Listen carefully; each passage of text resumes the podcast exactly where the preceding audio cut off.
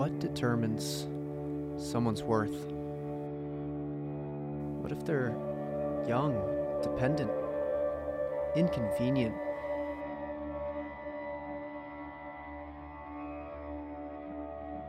Or what if they walk or talk different? Does that change it?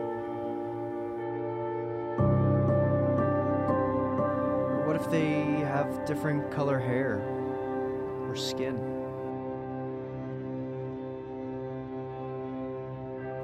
What if this person is anxious or sick or even questioning their own life? Is my life more valuable than theirs? Who determines that?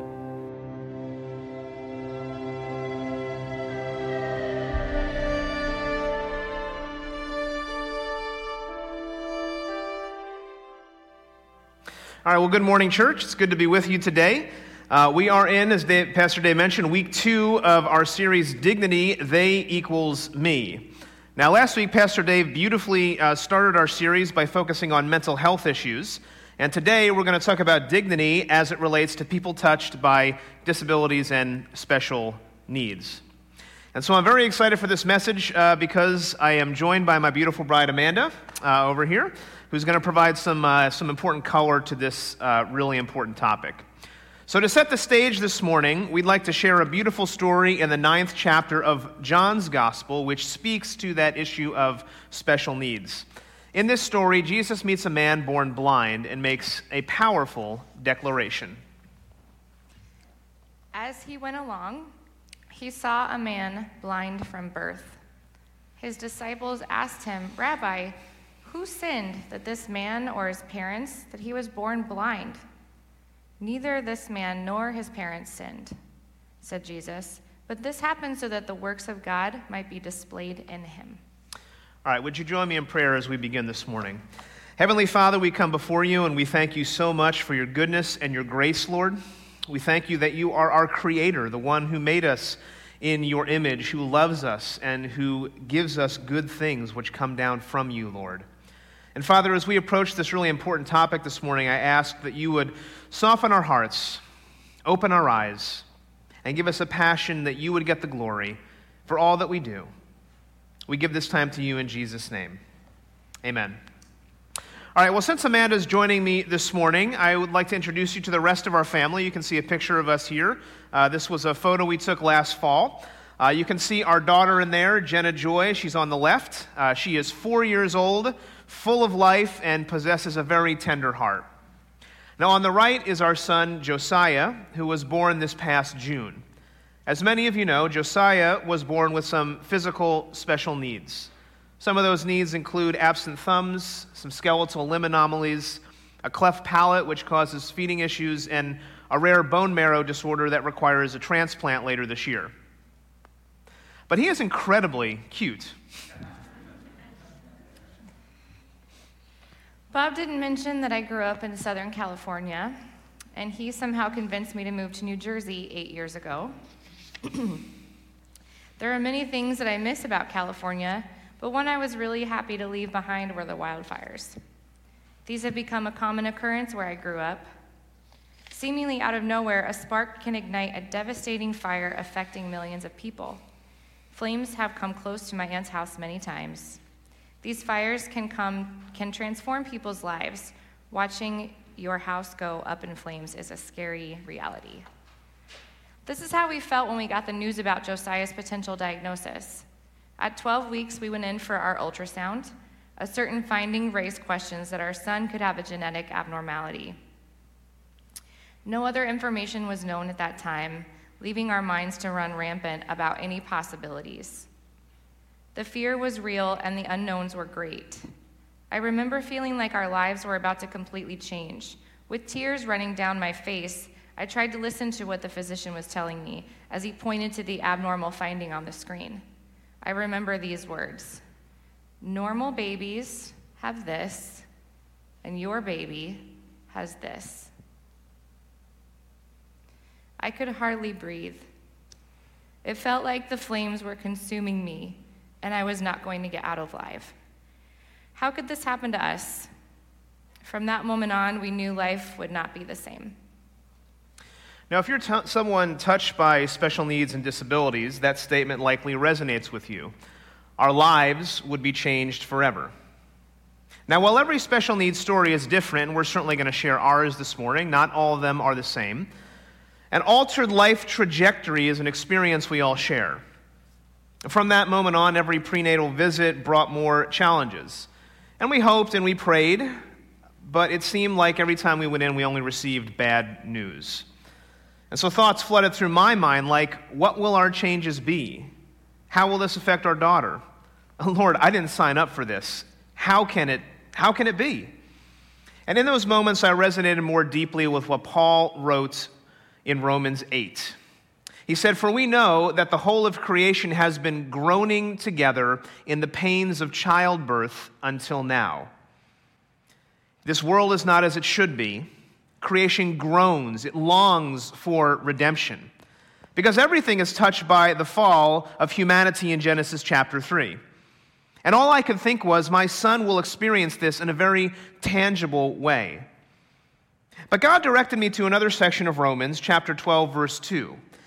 And here Paul writes, Do not conform to the pattern of this world, but be transformed by the renewing of your mind then you will be able to test and approve what God's will is, his good, pleasing, and perfect will. Now, in this context, Paul is writing to the church in Rome and exhorting them to have a much different view of the world, shaped by the theological foundations he has just shared in the letter. In fact, if you were with us last spring, you know we went through Paul's letter in great detail. God was teaching me, through my son, that I need a Romans 12 mindset. Don't view him as the world does, see him through God's eyes. Don't view him as the world does, see him through God's eyes. Now, I spoke with a friend recently who also has a special needs son, and he offered a, a helpful illustration. So, imagine you board a plane, and you think the plane is bound for Florida. Now, Amanda loves the beach, and if I were to come up and tell her that I was going to buy her a ticket to Florida today, she would say, Sign me up, right? Yeah, okay, there we go. Well, when you're going to a warm place like Florida, you have to pack certain items, right? For example, you might pack a beach chair or an umbrella or a towel because you anticipate going to the beach. You have a certain expectation of what will happen. However, Imagine that when your plane lands, you discover that you have not landed in Florida, but in a very cold place, place like Nova Scotia. Your beach chair is now worthless because it's cold. Here's what our friend said There is beauty in Nova Scotia. You're, even though you expected to land in Florida, and that is what it's like when you have a special needs child. There is beauty even if you were not expecting it. I suspect some of us listening now know this feeling well. Life felt like you were on a plane heading to Florida. Then a storm came through, the plane changed course, and you landed in Nova Scotia. In a panic, you've cried, Why, God? Why did this happen? It's hard to see the purpose immediately. Our perspective on this new reality required an altered mindset. Only then could we see the beauty that God was providing to us with our son. We needed to recognize that he was made in God's image, and because of that, he has worth and value. We are talking about dignity and the worth of every human life in this series. And let's ask the question what is dignity? Dignity is the, the quality or state of being worthy, honored, or esteemed. We need to see the people touched by special needs and disabilities as God sees them beautiful. All people are made in the image of God. And that is where we find our dignity and worth, nothing else. Now, a woman named Stephanie Hubach wrote a fantastic book entitled Same Lake, Different Boats Coming Alongside People Touched by Disability. And many ideas that we present today are shaped by this book because it's really excellent. I encourage you to pick it up and read it. She knows what she's talking about because she has a son with Down syndrome. Here's what she writes She says, Learning to see God's image helps us to keep our perspective by focusing on the potential in every person rather than focusing on limitations. It also aids us in emphasizing what matters most a person's dignity, not their abilities or disabilities. Now, when it comes to people touched by special needs and disabilities, if we're honest, we tend to look at their limits. This devalues a person and it can lead to not treating them with dignity. And so, in order to pe- treat, treat people with that dignity we're talking about, we need to have a proper worldview. And so, Hubach lays out three lenses to view disability. The first lens is what she calls the historical view. People who take this view see disability as an abnormal part of life in a normal world. In other words, people with special needs and disabilities are viewed as aberrations. They're people outside the mainstream. And if you take that view, you might say things like, well, what's wrong with them? Right? Do they have a birth defect? The historical view focuses entirely on the distinctive negative characteristics of a person and very little on our shared personhood. And if we've thought this way, or we've said demeaning words, we should heed the charge that James gives in his letter. With our tongue, we praise our Lord and Father and with it we curse human beings who have been made in God's likeness. Out of the same mouth come praising and cursing. My brothers and sisters, he says, this should not be. Now, a second and currently popular perspective is the postmodern view. And in the postmodern view, disability is a normal part of life in a normal world. And those who advocate for this view are averse to labeling anything or anyone in a neighbor, in, in, excuse me, in a negative light. And that's a noble desire. We want to celebrate the individual. Unfortunately, it can lead to celebrating the diagnosis instead of the person. Let me give you an illustration. Just imagine if after Josiah was born, the doctor came into Amanda's room and uh, you know explained the diagnosis and then said, you know, isn't this great? Right? I'm so glad for your son's diagnosis. It couldn't have happened to a nicer family. I wish it was me. Do you see the ramifications of the postmodern view? Instead, the third biblical perspective offers us a correct worldview. The biblical view says that disability is a normal part of life in an abnormal world. Do you see the difference? As Christians, we understand the reality of sin's impact we know life is not as it should be, and that is what Pastor Dave was talking about last week when he discussed the influence of the fall in our redemption story. Indeed, disability is a normal part of life in a fallen world. People with special needs are not abnormal. They are created in the image of God. This is the wor- it, it is the world that is abnormal, which is why Paul writes in Romans 8 that creation is groaning. Hubach writes Disability is essentially a more noticeable form of brokenness that, has a, that is common to the human experience, a normal part of life in an abnormal world. All people are made in the image of God, and all people have dignity and worth. For the rest of our time, we would like to share with you what we have learned about dignity and worth through our son. One of our good friends shared a profound thought. She said, This is a journey of both gratitude and grief. Gratitude because you will be blessed in ways you never imagined, and grief because there will be heart wrenching moments along the way. To see the dignity and worth of those touched by disabilities and special needs, we need to learn three lessons. The first one is gratitude. We must see others in the light of the gospel. The second one is grief. We must emphasize with, empathize with others in our suffering. We would add a third point, which would be glory, and we would worship God through it all. So, first, discovering dignity and worth in those with special needs requires gratitude. And so I recall these words of the psalmist who wrote this Children are a heritage from the Lord, offspring a reward from him.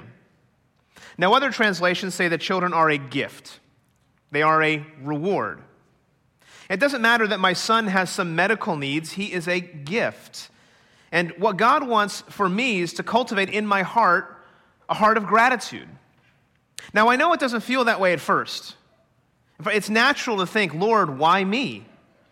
But as God grows you, the truth of Romans 8:28 becomes much more clear. Biblical faith shows us that two things can be true at the same time. Life is hard and God is good. So raising our son will have its challenges, but he is a gift. And God has the power to work all things together for the good of those who love him. Now, truthfully, Josiah has taught me more than I could have ever imagined about the love of God in just six months. He's helped me to see a, a, greater depth of the gospel. And so don't miss this, church. When we see each other in the light of the gospel, we recognize that all of us have disabilities and special needs. Some are just more visible than others. So, what has God shown us through Josiah? Well, first, I would say He's shown me that I need to be rescued and so it's easy to think that someone who has a disability, someone who has a special need, requires rescuing. And indeed, if you're someone touched by disabilities or special needs, you know you need to be rescued. And we can learn from them. When you see them in the light of the gospel, it is a reminder that I need rescuing too. What does Paul write to the church in Ephesus? He says this And you were dead in the trespasses and sins in which you once walked following the course of this world, following the prince of the power of the air. And we're by nature children of wrath like the rest of mankind. That's a truth. Do you see what Paul's saying here? That too often we think the problem is with the other person. He or she has a special need. But in reality, I have a special need too. I was dead. I was a, a child of wrath. Josiah and I have the same problem. We need to be rescued by our great God. How does Paul finish? He says this But God, being rich in mercy, because of the great love with which he loved us, even when we were dead in our trespasses, made us alive together with Christ. By grace, you have been saved. But God, but God, but God by grace you have been saved. That's the gospel. And our response has to be gratitude. And when we see others in the light of the gospel, it will produce gratitude that leads to an attitude shift. And so the second thing that Josiah has taught me is humility. When we interact with others from a posture of humility, we can't devalue them. After all, who am I to think that I'm better than someone else? Paul says this to the church in Rome. He says, For by the grace given to me, I say to everyone among you not to think of himself more highly than he ought to think, but to think with sober judgment. And so, if I see myself and others in the light of the gospel through the lens of grace, I will see myself with sober judgment. Now, what is sober judgment? It means to think sensibly with respect to others. And so, the reason we devalue people who are different than us, like people with special needs, is because we are filled with pride. And when we're filled with pride, we don't offer respect. Paul reminds us here of who we are and how we should think of ourselves. Josiah has taught me that all people have different giftings. Paul emphasizes this point in Romans 12, verse 4 through 6. For as in one body we have many members, and the members do not all have the same function. So we, though many, are one body in Christ, and individually members of one another, having gifts that differ according to the grace given to us. When we use the phrase disability, we seem to emphasize that the person does not have abilities. But they do. Paul says that all of us have different abilities. Josiah will have different and unique gifts from me and Bob. He will have different and unique gifts from Jenna. Instead of focusing on what he can't do, I've been amazed at what he can do, despite the challenges in front of him. Watch this video. Yeah, for a couple seconds. That's yes, yes, right. Hi, buddy. And do they say when he gets Look at him, look at his musical. Hi, handsome. Hi. Ready? We're gonna let you go. Oh. oh. Not push back too much. Hi, honey. Hi. Hi, sweetie. Hi. Yeah, for a couple seconds. Every obstacle he overcomes causes me gratitude. I see the beauty in his life. Every person adds beauty to this world, and everyone needs grace, and they should be respected as a fellow image bearer. Now, I love that image that Stephanie Hubach uses for her book, Same Lake, Different Boats. Because there's a standard saying out there that goes, We're all in the same boat. But that's actually not correct. It's more accurate to say that we're all floating in the same lake, but we each have our own boat that we float on. And when you think about it that way, it's, it's easier to understand somebody with special needs. Because again, the reality is we all have disabilities. Some are just more visible than others. We're in the same lake, but a different boat. Additionally, we have seen God answer our prayers and people be generous in amazing ways. After Josiah was born and the meds wore off, Bob and I went up to his room in the NICU. I was still pretty out of it from the C section, so they wheeled me in next to him. As I sat up looking at my lifeless baby boy inside of a bubble, I felt intense emotion. He wasn't breathing on his own. He had tubes everywhere. His skin was fa- pale and flaccid, and his lips were purple. The medical team started to give us report of his condition, and I was so overwhelmed that I fainted. When I came to, I realized how close Josiah was to death those first 12 hours. By the next morning, I also realized how much more God wanted him here on this earth. In 24 hours, his body was doing the work it needed to in order to sustain life. The doctor said he could go either way. So we prayed, and we had everyone we knew pray and we even had some of you and others stand outside our hospital room praying out loud for God to heal Josiah and give him life. We witnessed a miracle that day. God saved our son. He saved him from the edges of death for such a time as this, only because of his grace. Life is a gift. Is, his life is a gift of God's grace. Life is a gift and we, our response must be gratitude. So, again, this series is on the dignity and worth of humanity, every human being. And if you believe in the value of life, you likely describe yourself as pro life. But too often we limit that to one issue, the issue of the unborn. And it's an important issue, and in week four of this series, we will talk about that. But I want to make the case today that if we say we are pro life, we must care about people with special needs. Because if we care about the sanctity of human life, we must care about people and families touched by disabilities. Why? Because many people in this situation don't choose life. Just honestly. There are countries in this world that are trying to eradicate children with disabilities through genetic screening before they're even born. So imagine if you're a young couple who walks into an early ultrasound and you get the news that your child might have a physical or a mental challenge. It's daunting. And if you don't have somebody to walk with you through it, you might just say, you know what, it's too hard, I can't handle it. In fact, in our prenatal visits, we were asked if we wanted to end the pregnancy. And every time they brought it up, we looked in the doctor's eyes and we said, absolutely not. This is our son and his life is valuable. And if you're someone here today or you're somebody listening today who's been touched by special needs, let me just say your life is valuable. But sometimes when you choose life, the road is not easy.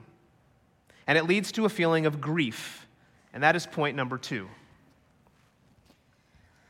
We need to empathize with others in their suffering. We need to especially come alongside families who have made the choice of life even knowing it won't be easy. Romans 12 again captures beautifully the tension of what people in grief can experience. Rejoice with those who rejoice, and weep with those who weep. When a child is born with a disability, there can be a tug of war in your heart that is not easy to wrestle with. I rejoice because the Lord has blessed us with a child, a beautiful baby. Children are a gift from the Lord. Thank you. But one of the oddest feelings is to simultaneously weep because you know your child might struggle in some areas. I rejoice jo- when Josiah looks up at me and smiles. He is so beautiful. And I weep when I see him struggle. The call for the church is to rejoice and weep. Now, do you remember that image we gave you at the beginning of the message, the plane trip? You got on the plane and you expected to go to Florida, but you wound up in Nova Scotia. Yes, there is beauty in both places, but it can be a journey and it takes time to find beauty in Nova Scotia when all you wanted was Florida. And on top of all that, if you're in Nova Scotia, you probably don't have a coat because you packed for Florida. It's freezing, it's scary, it's, it's sad, and you're weeping over that loss of Florida. Even though there's beauty there, it takes time to recognize beauty in the midst of grief. Hubach makes this astute observation. She says, For most of us, disability is only a normal part of life if it is in somebody else's world. The presence of disability causes families to come face to face with some of the harsh realities of the fall that they might have successfully evaded before. And one of those issues is grief. Consider the types of loss and grief that those affected by disabilities experience. First, there might be a loss of capacity. And if you're somebody touched by disability later in life, this is certainly true. Right? Maybe an accident has left you not as mobile as you once were. Maybe somebody you love is diagnosed with a disease like dementia, and you have to watch the person you once knew fade away. There's tremendous loss and grief loss of certain hopes and dreams. When you find out you are pregnant, and then you choose to find out if you're having a girl or a boy, there are hopes and dreams that are naturally formed. We had a picture of what Josiah's life would be when we first found out I was pregnant, but God had different plans. As we were struggling, the best piece of advice we received from a friend was going to grief counseling. He said, You need to grieve the loss of your dream. Only then can you have a new dream. Now, another type of loss is the loss of perceived control. And I say perceived control because in reality, none of us are in control. God is. And that's a great struggle for me because I like to be five steps ahead of the problem, especially when it comes to protecting our children.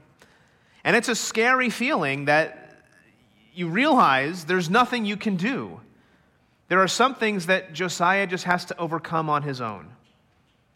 And when the challenge and the grief become intense, it leads to what I'll call an I can't do this moment. Amanda and I have each had our own I can't do this moments. For me, it was the first week when we brought Josiah home from the hospital. I'd barely slept in several days. We had this feeding pump that was beeping obnoxiously every 90 minutes, and I remember crying out to God, I can't do this. My I can't do this moment came earlier than Bob's. We were at our 24 week ultrasound. His little bones were forming in his arms, legs, and hands, and I could tell on the screen that something wasn't right with his hands. They were trying to find something because it was taking a while. when the uh, ultrasound was finished, the tech brought the doctor in, and it felt like all they did was tell me what physical parts of his body were not normal. All I heard was shortened leg bone, missing forearms, uh, no thumbs, fixed wrists, possibly no fingers. I was devastated and absolutely heartbroken. When the doctor stepped out of the room, I turned to Bob with flowing tears of fear and a panic, and I said, I don't think I can do this. That moment was too much for my mind to handle, and the hypotheticals were going a mile a minute, and I could not get a grip on reality because my reality was shattered. I feel like that Amanda has been brought through the fire. It reminds me of California wildfires. They bring crisis that can redirect your life, and God has taught me a lot about grief and loss. Now, here's some things we've personally learned along this short journey. First, we need to weep like a psalmist. now, Amanda will tell you that she's the crier out of the two of us, and, and that's true. Um, but we both had moments of tears as we've prayed the Psalms. Psalms like 22, verses 1 and 2, which says, My God, my God, why have you forsaken me? Why are you so far from saving me from the words of my groaning? Oh my God, I cry by day, but you do not answer, and by night I find no rest. Psalm 25, 16 through 17. Turn to me and be gracious to me, for I am lonely and afflicted. The troubles of my heart are enlarged. Bring me out of my distress. Psalm 28, 1 to 2. To you, O Lord, I call, my rock. Be not deaf to me, lest if you be silent to me, I become like those who go down to the pit. Hear the voice of my pleas for mercy when I cry to you for help and when I lift up my hands toward your most holy sanctuary. See, tears are good. You need to release them to the Lord, and He meets you in your struggle. But you can't go through the struggle alone. We need a community present in our afflictions. We have been so blown away by how many people have stepped up to help us. Thank you for your generosity. Every now and then, we will fi- find an envelope addressed to us for no specific reason other than to offer prayer or financial support or assistance. One time, I received a check and I just wept as I hugged Bob because I knew that those moments are the ones that you know were orchestrated specifically by God and His providence. There is no other explanation. Also, every Friday night, we have people that are committed to pray with us. We feel so loved by the body of Christ. When wildfires strike California, there is a group of people who rush out to hold off the flames the firefighters. Men and women who risk their lives to hold back the flames to protect the vulnerable. That is what it's like when a community of faith stands in the gap for people with special needs.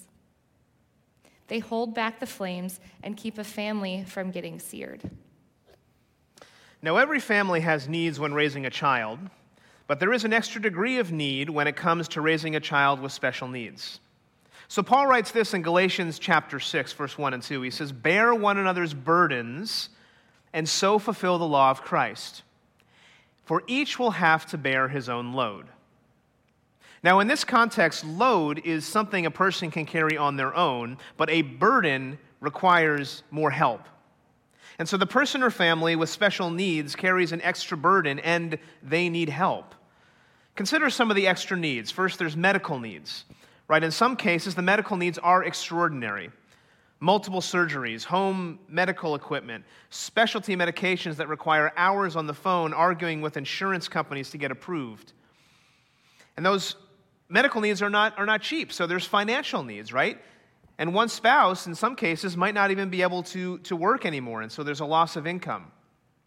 There's also concerns for the future. Because in other cases, the child might never achieve independence, and so the parents need to think about how to care for the adult child after they pass away. And then there's just straight up stress and exhaustion, which can lead to parent fatigue. It also adds stress on other children in the family system because the stress of a child without extra needs is challenging, but a child with extra needs can feel overwhelming at times. In 2004, the New York Times did a study on aging which focused on mothers of children with disabilities. Scientists evaluated the effects of the stress filled lifestyle on their DNA and compared it to mothers of children without disabilities.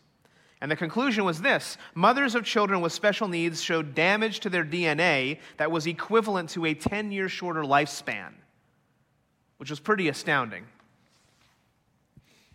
In our situation, I've had to call 911 several times. Insurance calls and claims are a weekly occurrence. From a personal care perspective, it takes about 45 minutes for Josiah to bathe because of his tubes and positioning. I am Josiah's advocate 90% of the time, every day, because people look at him and think, oh, he looks so good. He's fine. My job is to make them aware that he is not fine. He is a very complicated and fragile baby boy who needs to be paid attention to. Time management, there is never enough time. There is a level of social isolation due to Josiah's limits on where he can go and what he can do, and this affects the whole family, not just him. So, church, there is an opportunity for us here to step up and reach people in a very big way. Now, maybe you're listening today and you say, I want to help out with this. Or maybe even as you're listening to this, you say, I have the capacity to adopt a special needs child into my family. We'll, we'll have some resources for that in the follow up uh, to this message. But we want you to know, and we, want you, and we want to thank those of you that have assisted us. We are blown away by your generosity and sacrifice. And what I've been thinking as I put that before you is could we do it for others? I came across this profound quote recently by a guy named Tristan Gilbert. He says, Knowledge is knowing, understanding is knowing what to do, wisdom is knowing what to do next, and virtue is actually doing it. So, can we do it? If you're interested in joining a team here at NBC to dream about increasing our ministry to special needs, I would ask you to contact me because I think there is tremendous potential here for outreach and impact. All we need is a people with a heart for this special group.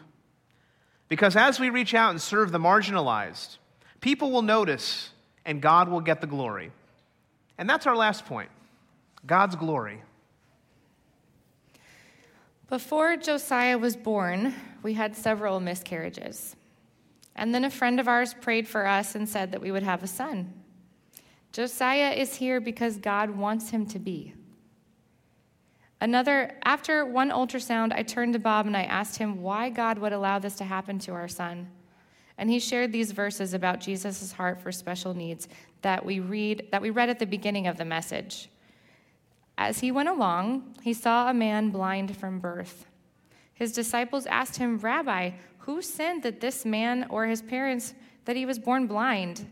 Neither this man nor his parents sinned, said Jesus, but this happened so that the works of God might be displayed in him. John 9. Did you notice how the disciples responded to this man's disability? They essentially asked, What's wrong with him? What did he do that caused him to be cursed like this? And Jesus turns to them and just says, You're asking the wrong question. This man is here to bring glory to God. And of course, then Jesus heals the man so that the people could see how powerful God is. But I shared that scripture with Amanda because it is a testament that God looks beyond the disability to the person. God doesn't look at our son and see him as disabled. He looks at him and sees him as a vessel for his glory. And he wants Josiah to worship him just like he wants me to worship him. It is a privilege to raise our son to know Jesus. And at the end of the day, God uses people with perceived weaknesses to shame the strong. Remember what Paul writes to the church in Corinth? He says, Brothers and sisters, think of what you were when you were called. Not many of you were wise by human standards. Not many were influential. Not many were of noble birth. But God chose the foolish things of this world to shame the wise. God chose the weak things of this world to shame the strong. God chose the lowly things of this world and the despised things and the things that are not to nullify the things that are, so that no one may boast before him. So, did you hear what he said? He said, You may think that you're influential and powerful. You may think that you're God's gift to the world, but you're not. Everything you have comes from God, he says. I purposely, God says, use the weak to shame the strong. That's how it works in my kingdom. The weaker you are, the stronger God is. And so we firmly believe that God will use our son to bring him glory. Whatever perceived weaknesses he has can be used to shame others in a good way. The reality is that he is strong. And we look at all he's accomplished in just six months. It is, ama- it is an amazing testament to the power of God. All glory to him. And so God has used Josiah to grow us, to give us greater faith, and to humble us in worship of him. And personally, God has used him to change my heart. Because you can't fully understand what it's like to walk this path until you experienced it. I will grow in my holiness as a result of this. All I can do is fall on my face and cry out to God. God has changed our family story. Our Facebook group has turned into a beautiful community of people that are walking alongside us to navigate this life. Jenna has learned about a deeper love of a person and completely embraced it with her whole heart. And who knows how God can move our church if we catch this vision of valuing and, and the dignity and worth of people with special needs. Do you remember that man that was born blind in John 9? Well, later in the story, after Jesus healed him, the people in town didn't believe him and they threw him out of town. And then Jesus goes looking for this man again because Jesus didn't see him as somebody with a disability, he saw him as a person with dignity. Do we see that in people? We need to see the church as a hospital for the sick, and we need to value every human life. As author Russell Moore puts it, our pro life witness ought to be seen in our Sunday schools, filled with children with fetal alcohol syndrome and autism and cerebral palsy and AIDS who are hugged and loved and received because we see in them Jesus. And because we embrace a gospel that told us a long time ago that life is better than death. Amen? We, are, we have a God who values life and who defeated death. And it's all about worship of Him. So He can get the glory, so we can see Him as beautiful. Because when we worship God, we will see the world as He sees the world.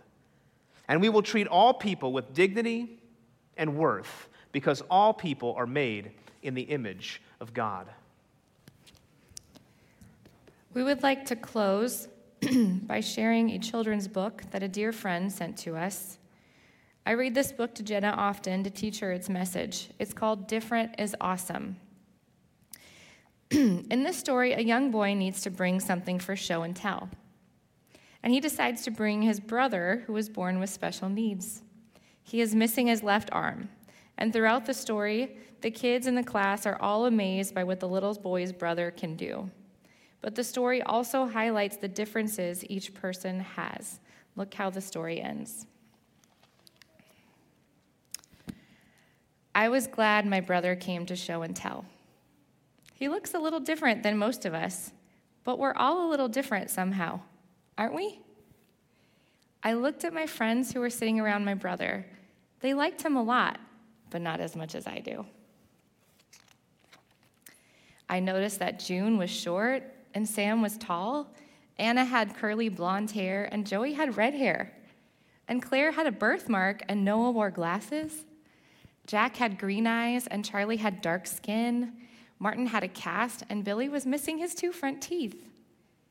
And me, I have freckles. Everyone is different. And do you know what I think? Being different is awesome. We'd invite the worship team to come back on stage for one more song. And as they come, I would just say that when you recognize that being different is awesome, you give people the dignity and worth they are owed as image bearers of God. We're all in the same lake, but a different boat.